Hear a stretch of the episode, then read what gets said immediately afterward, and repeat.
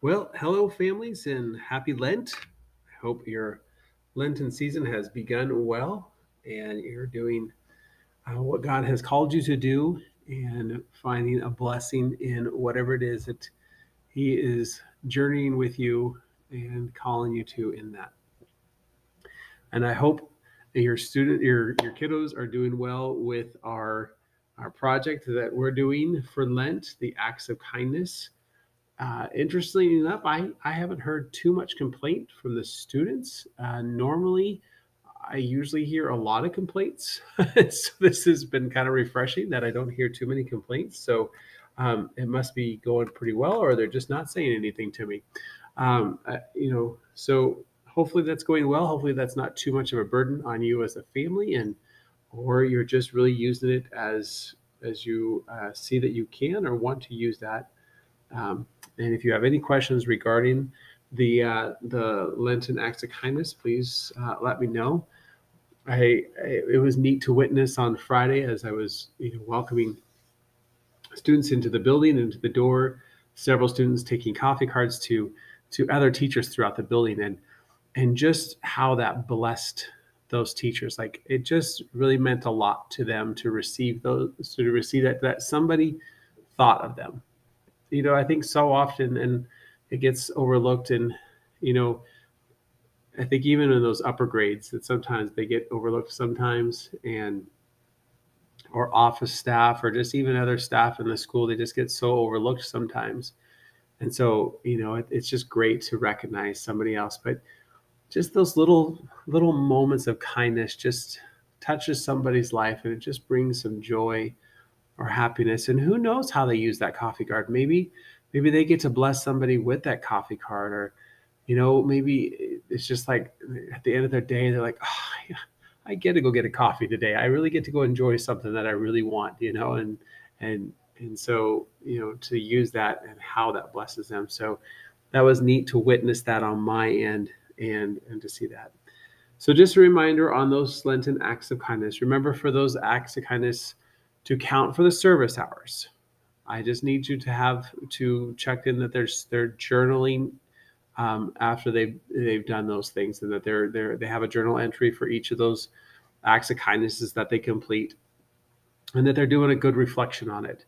That they're not just writing in there, I did this. That they are reflecting on the action. That, yeah, I thought about picking this person, or, you know, why I chose to pick this person to give the coffee card. And when I gave it to them, this was their reaction. And when they reacted this way, it made me feel this way, or it was really cool for me to see them react this way. Like a genuine reflection on what was happening with that, or in the process of them preparing for um, putting this gift together or doing this action or whatever that was. It's, it's just a good, genuine reflection, not just a, I did this. So if you could, just be checking on them so that they don't get to the end of the forty days and they turn in this log to Mister M and it's got forty days of I did this, and I have to look at them and say, yeah, that's not what we talked about. So I just need your help on that end to just make sure that they are journaling and that their journals are actual reflections and not just data entry. So if you could help me with that, that would be, that would be awesome. So uh, this week, uh, the kiddos are Uh, singing at Mass on Thursday. Uh, so they'll be leading us with our songs, which I think is exciting. They do such a great job. I don't know if you've had a chance to come to Mass, uh, the school Mass or not, and hear the kiddos singing. Um, but I think, and I don't, yeah, I'm their teacher, but I also, I'm listening to all their other classes, and I really think the third, fourth choir does, I think, perhaps one of the best when they're singing and leading Mass in those songs. And I really enjoy it when they do. Um, it's just, just a blessing. And of course, proud dad moment, you know, it just, I feel cool that those were my kids up there, and those third graders, they were my second graders last year. So it's even like more proud dad moment for me that I really look at that and say, yeah, those, those are my kids right there. Right. So, um, it is neat to see them, and, um, they do, I think they do an exceptional job. So just so you know, they are singing in the choir on Thursday. Friday is a busy day for the kiddos. Um, we have uh, Stations of the Cross in the morning. Right after Stations of the Cross, we are doing a Lenten retreat with the third through eighth graders. And so we will be running through, rotating through some stations on a Lenten retreat. and doing activities and and focusing on things. And then after that, um, we do have a, a set time for adoration. And so um, I want to try to prepare the kiddos for what, you know, what they could be doing the, during that time, help them understand the point of adoration, and help them to enter into that space and that time well prepared and ready for that opportunity. Um, with it being Lent, Father has made some opportunity for the kiddos to also have reconciliation, and he has opened that up for them on the sixteenth of March from um, two to three o'clock. So, um, you know, if you're planning on doing this as a family, I totally understand that, and that's great. You guys can certainly take your, your kids, and and the, we're just opening the opportunity so they can come. And if they want to participate in that, they're more than welcome to. If they're like, hey, I just went with my family, or we're planning to go on such and such date, and they want to wait for that, it's not required that they have to get online and go to reconciliation. It's just we're opening up a window and an opportunity time for kiddos to be able to go to reconciliation so that they can have the opportunity during Lent to be able to go to reconciliation. Now, just a reminder, we are asked by the church to go to reconciliation at least once a year, and especially during the time of Lent. So, you know, make sure that you are preparing for that as a family, and that you yourself are setting that time up to to um, see a priest and to find that time to um, reconcile yourself with the Lord, and to receive the healing and the blessing and the the joy that comes through the ministry of reconciliation that God has provided us in our priests. That is just simply wonderful, which leads me into what I want to leave you off with. Um, I had a, a very fun weekend, um, rare opportunity for my wife and I to go on a date together. And we went to a concert. Um, if you ever come into my room, there's a poster in my um, above one of the windows of a band called D C Talk. Um, my favorite band in high school. And one of the one of the singers in that that band, um, Toby Mac, he's a, he's the band is no longer together, but he moved on to create his own career, and he's still continued on for these eons of ages, still making albums and still singing, and um, and so he's he he had come, and my wife got us tickets, so we were able to go, and we both enjoy his music, and so it's been fun for me because he's kind of been the music of pretty much my growing up and just something I've always enjoyed. So it was a lot of fun. However, he is very much a part of my Protestant Christian upbringing and very much Protestant life. And so being there as a Catholic now and just being amidst a lot of the Protestant Christian language and lingo and, and just the emotionalism and everything else that just was going there. It was a lot of fun. I enjoyed the music. I, it was a blast. It was a great concert, all that. I'm not putting any of that down, but in the midst of that, I just was just filled with this, this sense of, for lack of a better word, just pride for the Catholic Church and being a part of our Catholic Church, that a part of the church that Christ established, that I, I don't have to put on emotion. I don't have to to rouse up and, you know, push all this emotion into everything that I do, that that Christ is very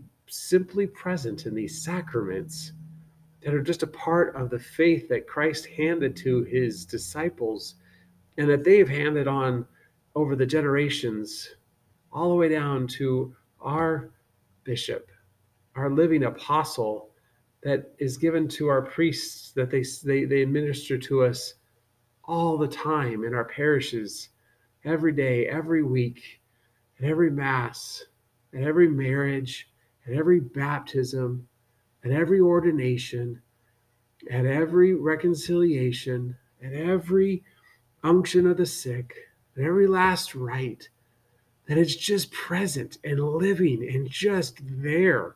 It doesn't have to have hype and drama and emotionalism and oozing with all this roar and roar and all this. It's just existing in there because it's just is.